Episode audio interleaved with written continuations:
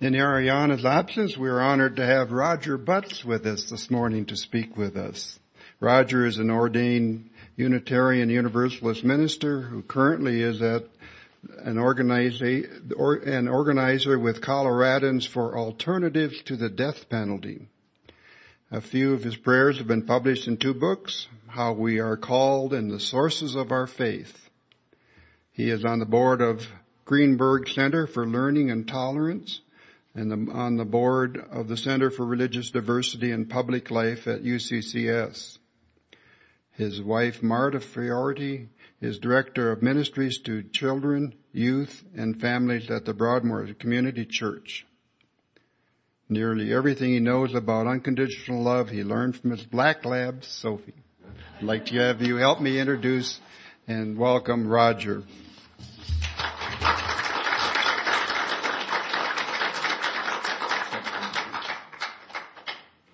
Good morning. What a beautiful spirit this place has. Thank you for inviting me here.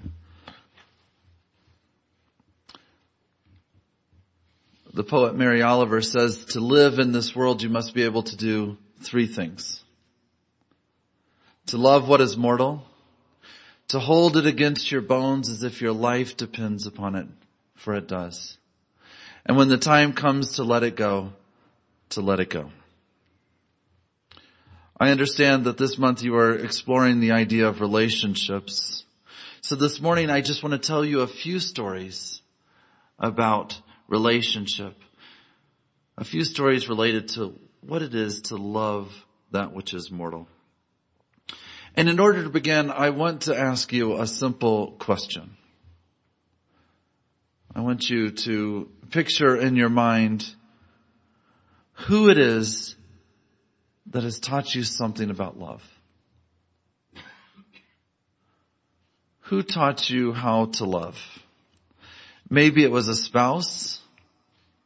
Maybe it was an ex-spouse. Maybe it was a parent or an uncle or an aunt or a grandpa or grandma. Maybe a wise elder.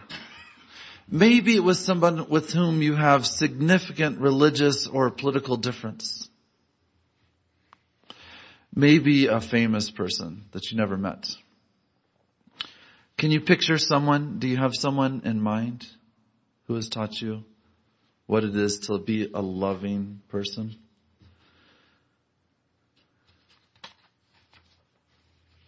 This month of Valentine's Day and so on, we acknowledge that perhaps everything that could be said about love has already been said.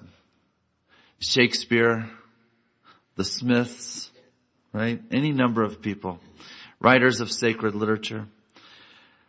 Nonetheless, the invitation is ever before us to reflect upon love, to conjure up images and stories in our own lives of moments when love came to us with the promise of renewal and transformation. So this morning I share with you some stories in the hope that it will invite you to remember stories in your own life about love. So let us begin. My Uncle Gary this week is going to be on Oprah. I know, right? That's pretty cool. Almost 20 years ago now, he wrote a book. It was his third or fourth book. After working with couples for years as a minister in Winston-Salem, North Carolina. And after all those years, he noticed patterns specifically related to how we express and receive love. And so he wrote them down. Five love languages, he called it.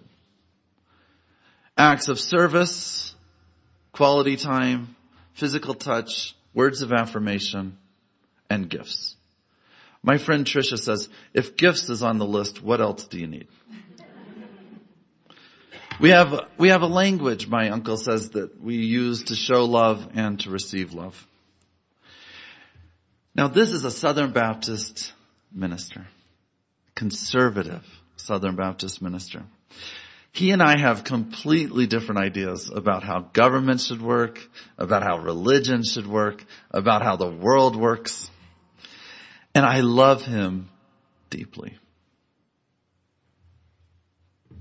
My first story that I want to share with you is about my Uncle Gary. I grew up in about six blocks on the other side of nowhere. I grew up in Galesburg, Illinois a small Midwestern town. And every Christmas, my family would jump into our green station wagon or our silver Buick LeSabre, whatever we had, and go to China Grove, North Carolina to be with my grandmother, Hazel. And my father's brothers and sisters, all of my aunts and uncles on that side of the family. Small house built by my grandmother or my grandfather decades before. And we would go and it would just be so festive. Great food, both the quality and the quantity. Young cousins playing outside, counting the chickens in the yard. And after dinner, you know how these things go, right? After dinner, the men would disappear and watch football and tell stories, some of which were true. And the women would gather in the kitchen and tell stories, some of which were true as well. And they'd wipe down tables and they'd dry dishes and clean dishes. And one year, maybe I was 10 years old or so, and I looked in to the kitchen after dinner and there was my Uncle Gary drying the dishes. I thought maybe the sky would open up and the world would end, right? Because never in my, you know, provincial little narrow life had I seen such a thing. What was going on? Maybe my Aunt Carolyn was having a bad day. Maybe she was sideways somehow and he wanted to give her a break. Or maybe he was, he hadn't written his book yet. Maybe he was, you know, working on his theory of acts of service. I don't know what was going on. But there he was. And as I reflect upon this particular epiphany, I realized that this conservative, traditional fellow taught me a lesson I never forgot about gender roles. That there were no prescribed rules as I thought in my little head. He also taught me, without saying a word, about one of his love languages well before he wrote the book. Acts of service and its power to communicate affection and loving kindness. I have so many disagreements about God and religion with my Uncle Gary. But much greater is my appreciation for him as a gentle, loving spirit. Have you in your life encountered a love that is more important than your differences of opinion? Yes.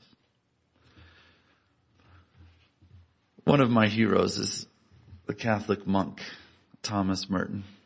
Do you all know Thomas Merton? I suspect that you do. He lived in a Kentucky monastery. He lived a very cloistered life in a little hermitage in the woods. But he was my favorite kind of monk because he took a vow of silence and then wrote, you know, 40 books. Guy couldn't shut up. And he was invited a lot to come and speak and he would hang out with like beat poets and anti-war activists. I mean, he was amazing. And one day he found himself in Louisville. Something like the corner of 4th and Walnut or something, some busy commercial district. And he realized as he looked at all these passersby he realized that he had spent his whole life trying to separate himself from humanity so that he might get close to his God. You know? And he realized, looking at all those people passing by, that he, in his essence, he and his humanity, is no different than those passersby. And not only did he realize that, but he realized that in that moment, he loved each one of them. He didn't see anything particularly beautiful by societal standards in them, but he saw in each one of them the beauty of their humanity, the beauty of their individual person. And he wrote in his journal later on, Oh, how I wish I could have stopped each and every one of them and told them that I loved them, that we were connected one with the other and that they shine bright as the sun. Isn't that a wonderful phrase? Isn't that a wonderful phrase? On this Valentine's Day month, and this time as we reflect upon relationships, we're invited to ask the question, in what way am I related to all of humanity? In what way am I connected to all of humanity? And in what way in this month and in this year can I tell those that I love that they shine bright as the sun?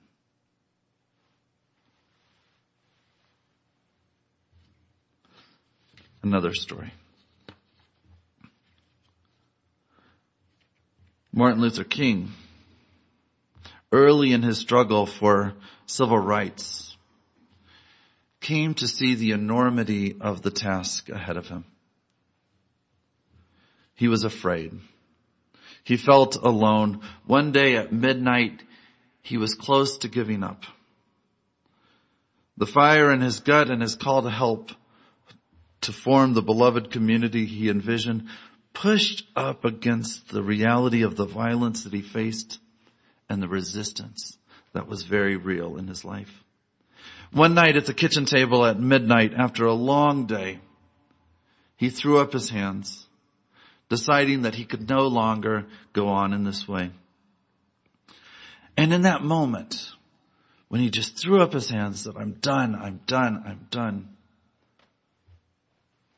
He said he felt all of a sudden a divine presence, the presence of the beloved, the spirit of life, the spirit of God came to him as if in a voice saying to him, do not be afraid.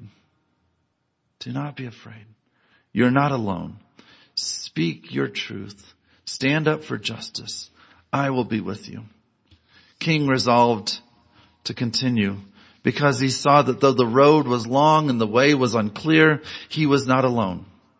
The fire in his gut, his passion for justice returned in that moment.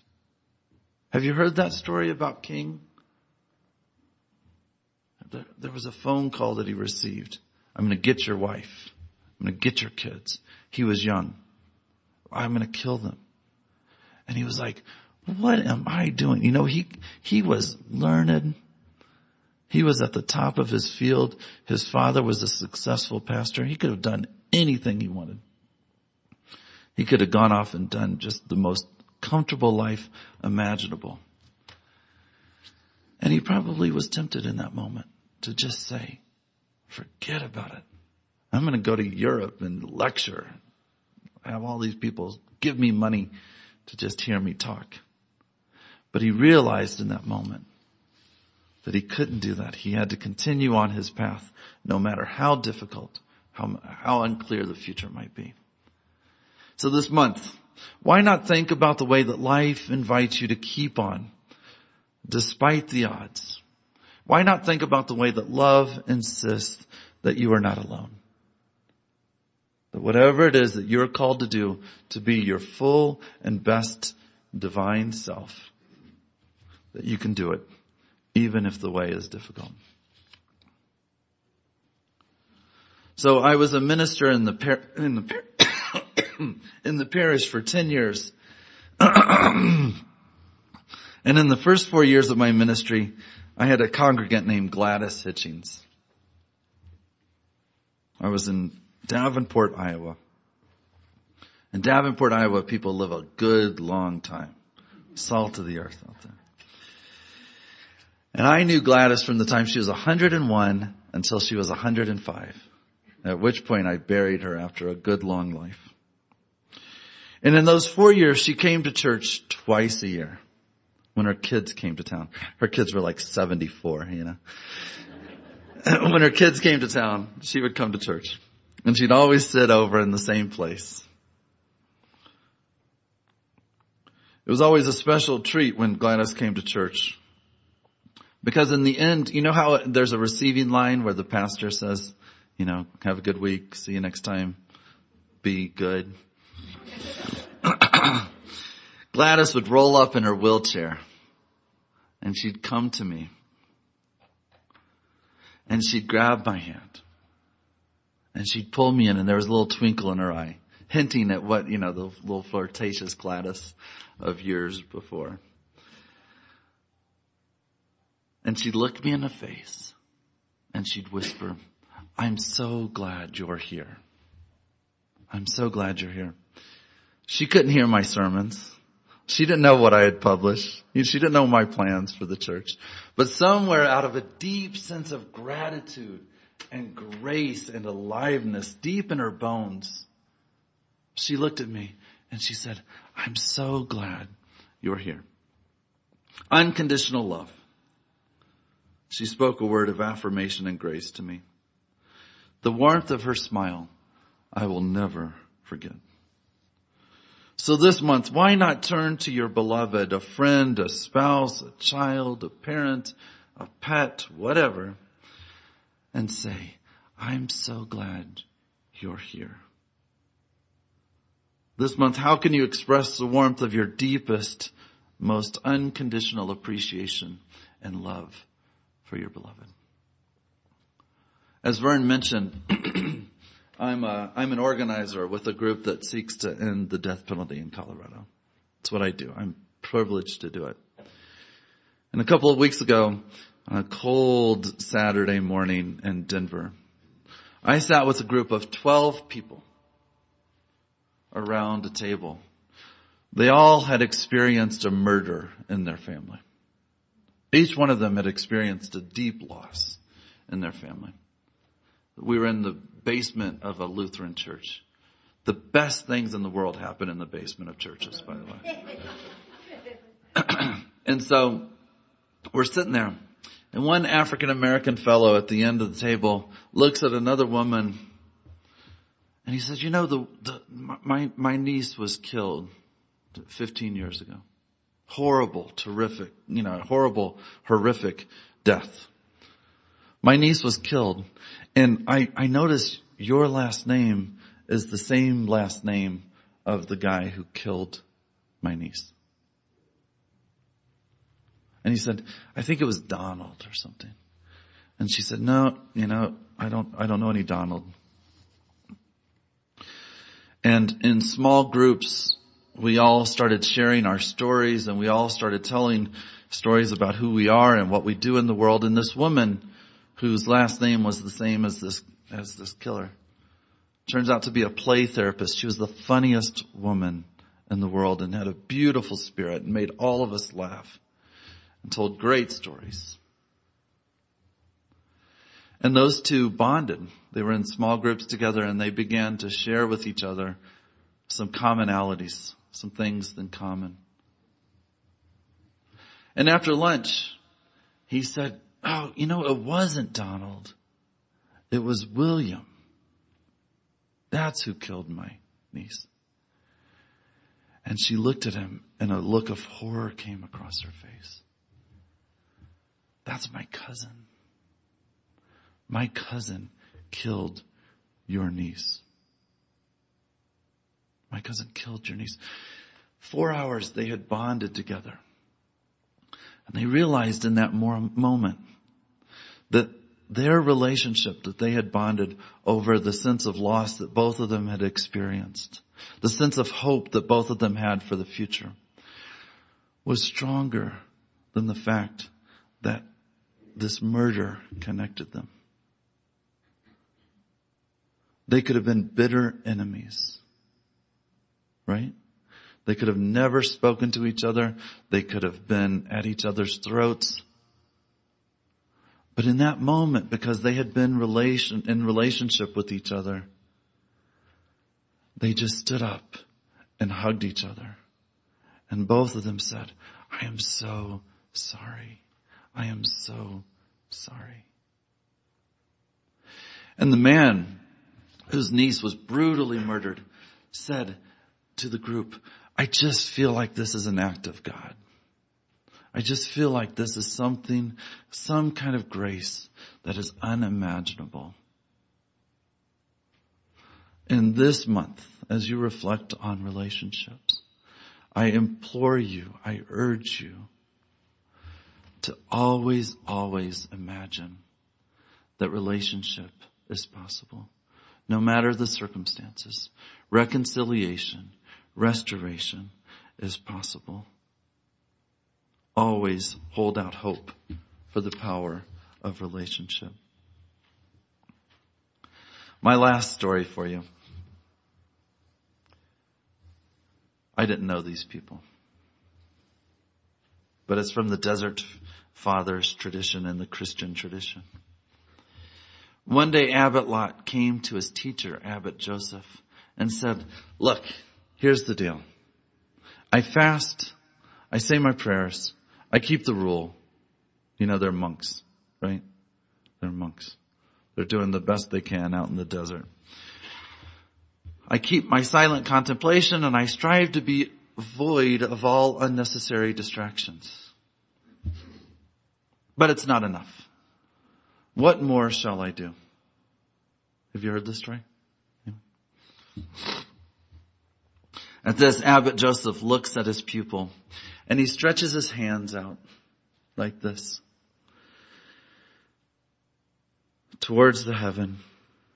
And all of a sudden, his fingertips all turn to fire. Why not, he says, why not totally turn to fire? This Valentine's Day, remind yourself of your great passion and ask yourself, what brings me to life? How can I totally turn to fire? Thanks.